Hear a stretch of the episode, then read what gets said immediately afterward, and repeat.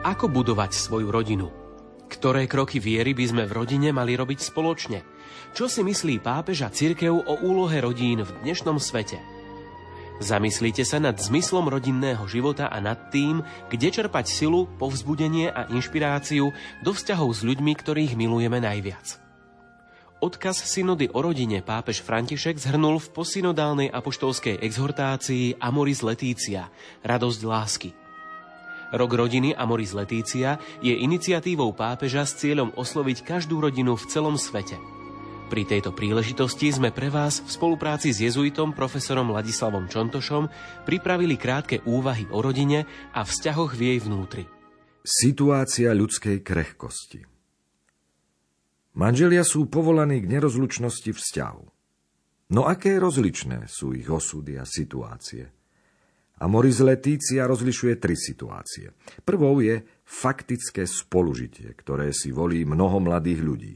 Sú nedôverčiví voči manželstvu, žijú spolu a donekonečna odkladajú manželský záväzok, zatiaľ čo iní zasa prijatý záväzok ukončia a hneď po ňom založia ďalší.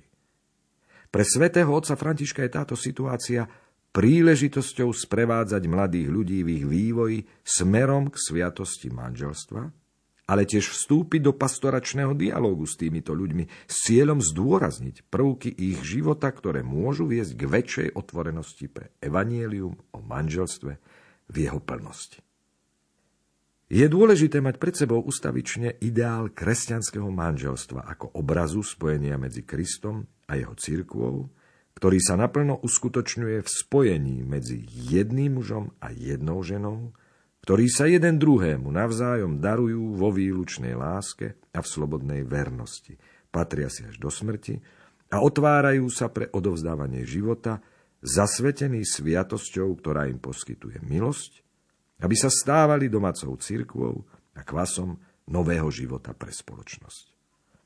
Iné formy spojenia radikálne protirečia tomuto ideálu, zatiaľ čo niektoré ho uskutočňujú aspoň čiastočným a analogickým spôsobom. Synodálni otcovia povedali, že církev neopomína zhodnotenie konštruktívnych prvkov v týchto situáciách, ktoré ešte alebo už nezodpovedajú jej učeniu o manželstve. Tu sa vynárajú ako inšpirácia pre rodiny a farské spoločenstvá slová proroka Izaiáša nalomenú trsť nedolomí, hasnúci knôtik nedohasí. Podľa pravdy bude vynášať právo. Druhá situácia sú civilné manželstvá, v ktorých sa dosahuje určitá stabilita verejným zväzkom. Aj títo ľudia majú byť zahrnutí kresťanskou láskou a byť v pastoračnej starostlivosti kňazov, ktorí sú povolaní viesť ich postupne k prehlbeniu viery a k odhaleniu krásy sviatosného manželstva, ako i k jeho plnému prežívaniu v Kristovi. Pri pastoračnom rozlišovaní je vhodné identifikovať prvky, ktoré môžu podporiť evangelizáciu i ľudský a duchovný rast. Rozhodnutie pre civilné manželstvo alebo v iných prípadoch pre jednoduché spolužitie veľmi často nie je motivované predsudkom alebo odporom voči sviatosnému zväzku, ale kultúrnymi či podmienenými situáciami. V týchto situáciách možno zhodnotiť tie znaky lásky, ktoré nejakým spôsobom odrážajú lásku Boha. Vieme, že neustále narastá počet tých, ktorí potom, čo dlhšie spolu žili, žiadajú slávenie manželstva v kostole. Jednoduché spolužitie si ľudia často volia kvôli všeobecnej mentalite, orientovanej proti inštitúciám a definitívnym záväzkom, ale aj kvôli čakaniu na existenčnú istotu, stabilná práca, stabilná mzda.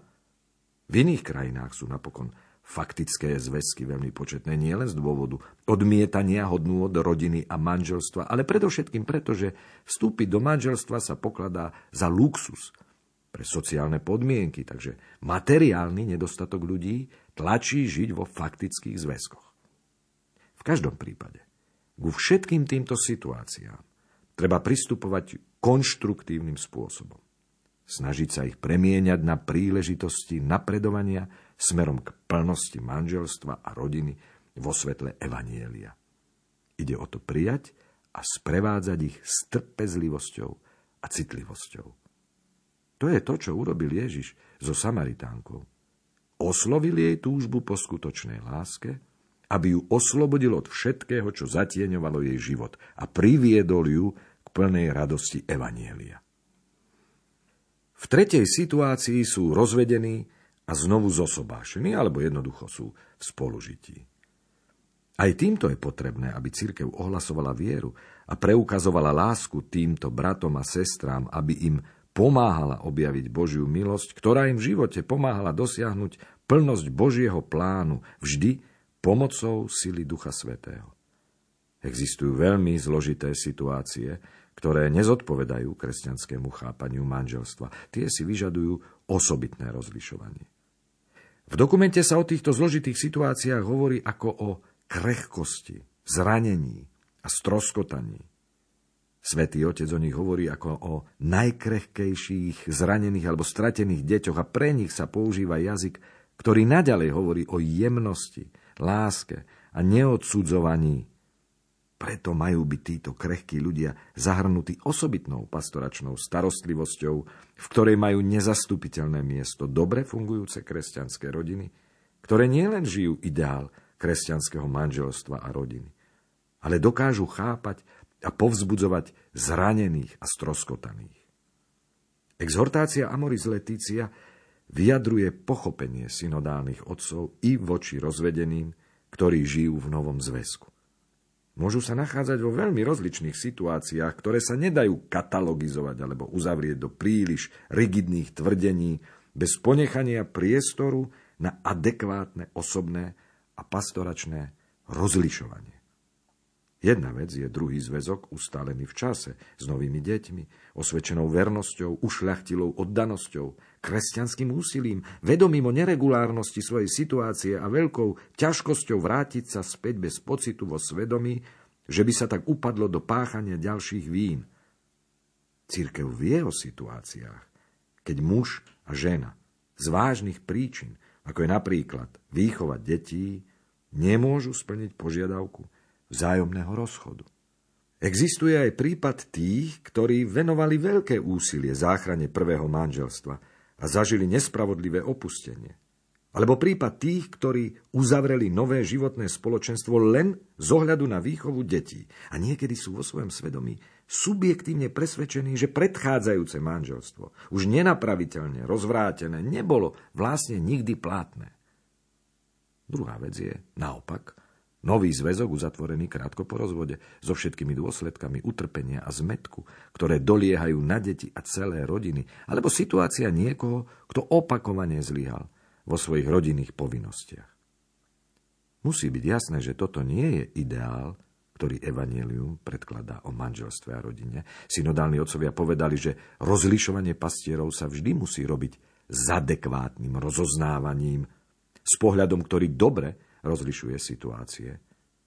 Vieme, že neexistujú jednoduché recepty.